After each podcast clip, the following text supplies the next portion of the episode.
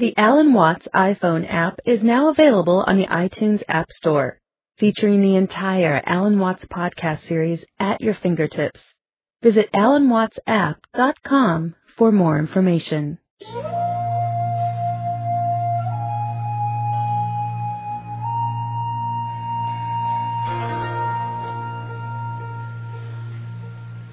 So then,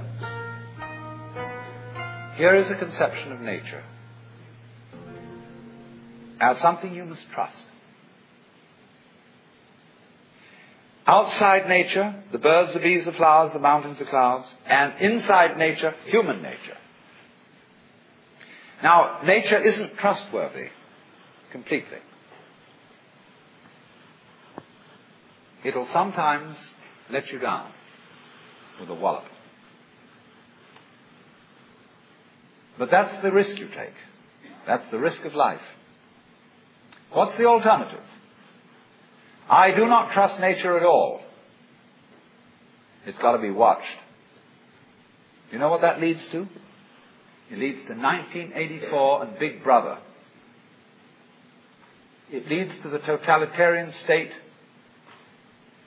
where everybody is his brother's policeman and where everybody is watching everybody else to report them to the authorities, where you can't trust your own motivation,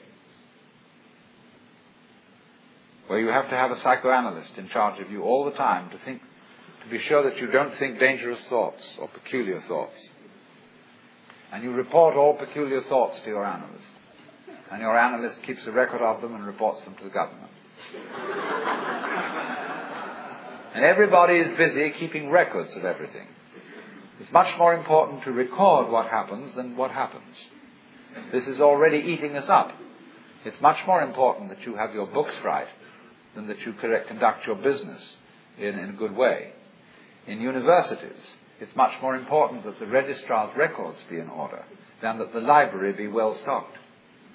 After all, do you know your grades are all locked up in safes, and they're protected from thievery and pilfering, and they're the most valuable property that the university has.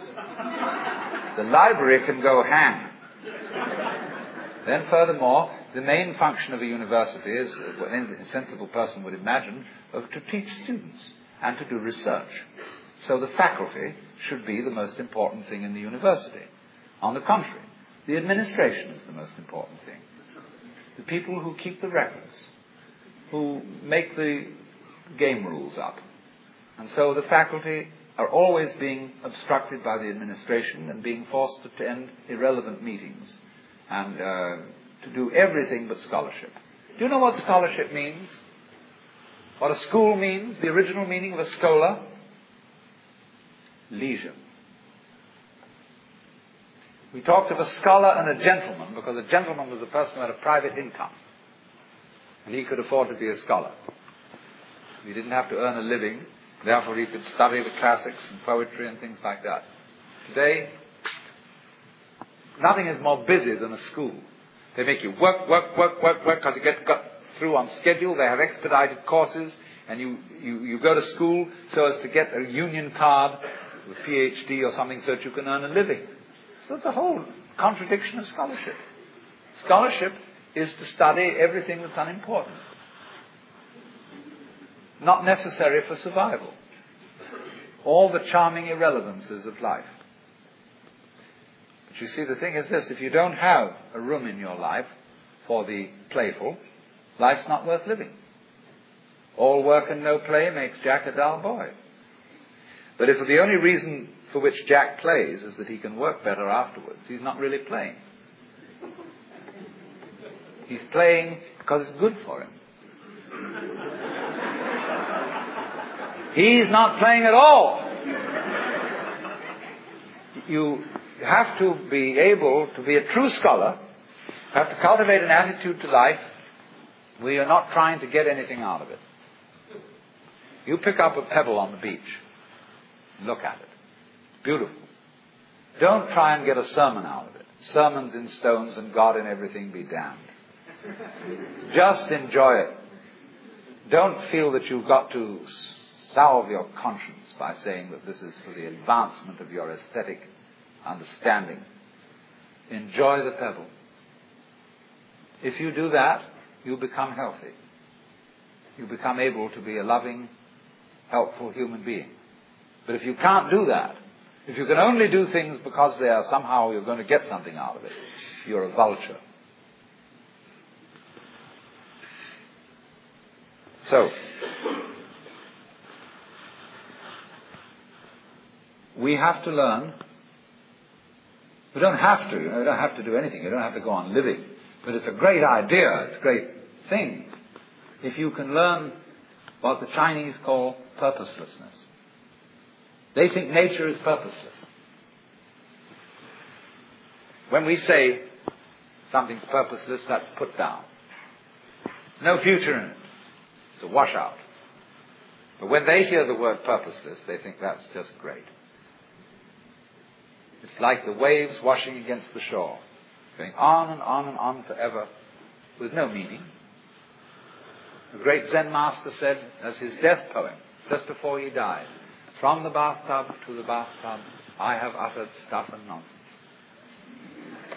The bathtub in which the baby is washed at birth, the bathtub in which the corpse is washed before burial, all this time I have said many nonsenses.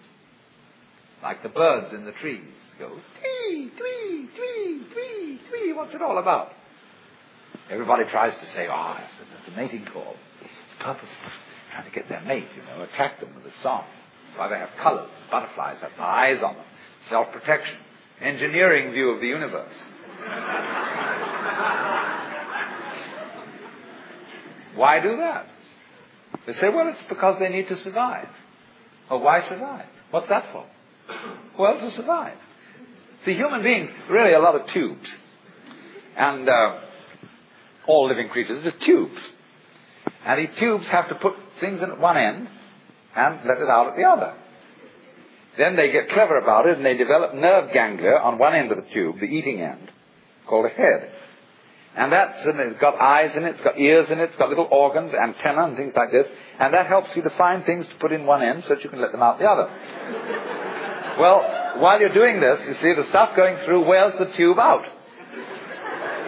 And so, that the show can go on, the tubes have complicated ways of making other tubes who'll go on doing the same thing. In at one end, out the other. And they say, that's terribly serious. That's awfully important. We've got to keep on doing this.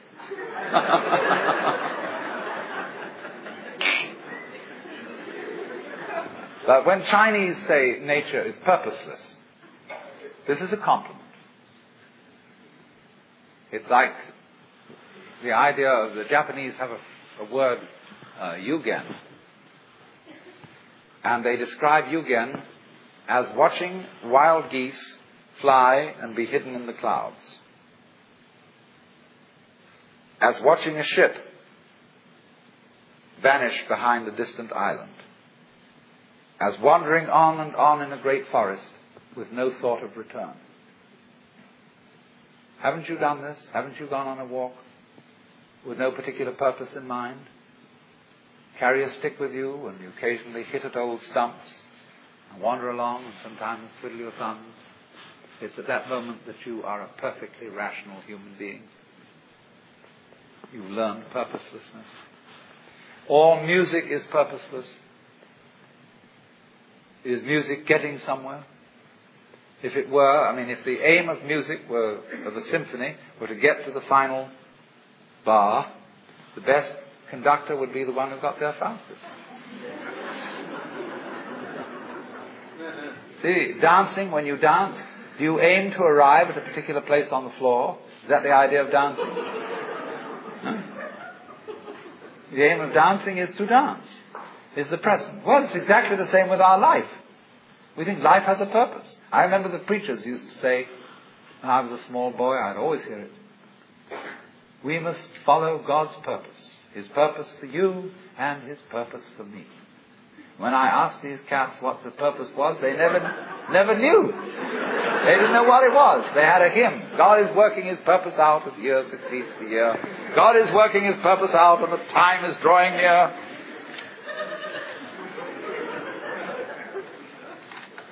the time when the earth shall be full of the glory of God as the waters cover the sea. What's the glory of God? Well, they weren't quite sure. I'll tell you what it is. In heaven, all those angels are gathered round the glory of God. That is to say, the which than which there is no witcher.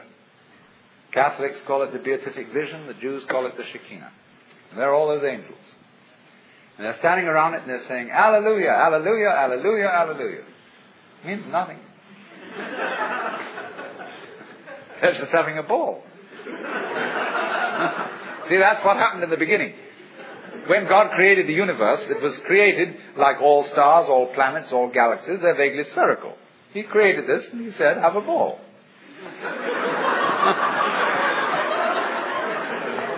But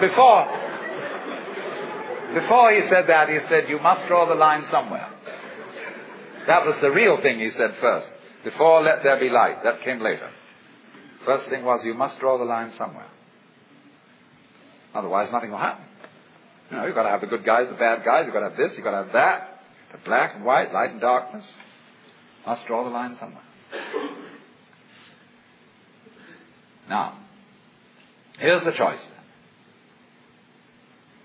Are you going to trust it or not? If you do trust it, you may get let down. And this it is yourself, your own nature, and all nature around you. There are going to be mistakes. But if you don't trust it at all, you're going to strangle yourself. You're going to fence yourself round with rules and regulations and laws and prescriptions and policemen and guards and who's going to guard the guards and who's going to look after Big Brother to be sure that he doesn't do something stupid. No go. Supposing I get annoyed with somebody in the audience and I'm going to throw this ashtray at them. But I don't want to hit my friend sitting next to that person. I want to be absolutely sure this ashtray hits that individual. And so I don't trust myself to throw it. I have to carry it along and be sure I hit that person on the head. See, I don't throw it because I can't let go of it. To throw it, I must let go of it. To live, I must have faith. I must trust myself to the totally unknown. I must trust myself to a nature which doesn't have a boss, because a boss is a system of mistrust. That is why Lao Tzu's Tao loves and nourishes all things, but does not lord it over them.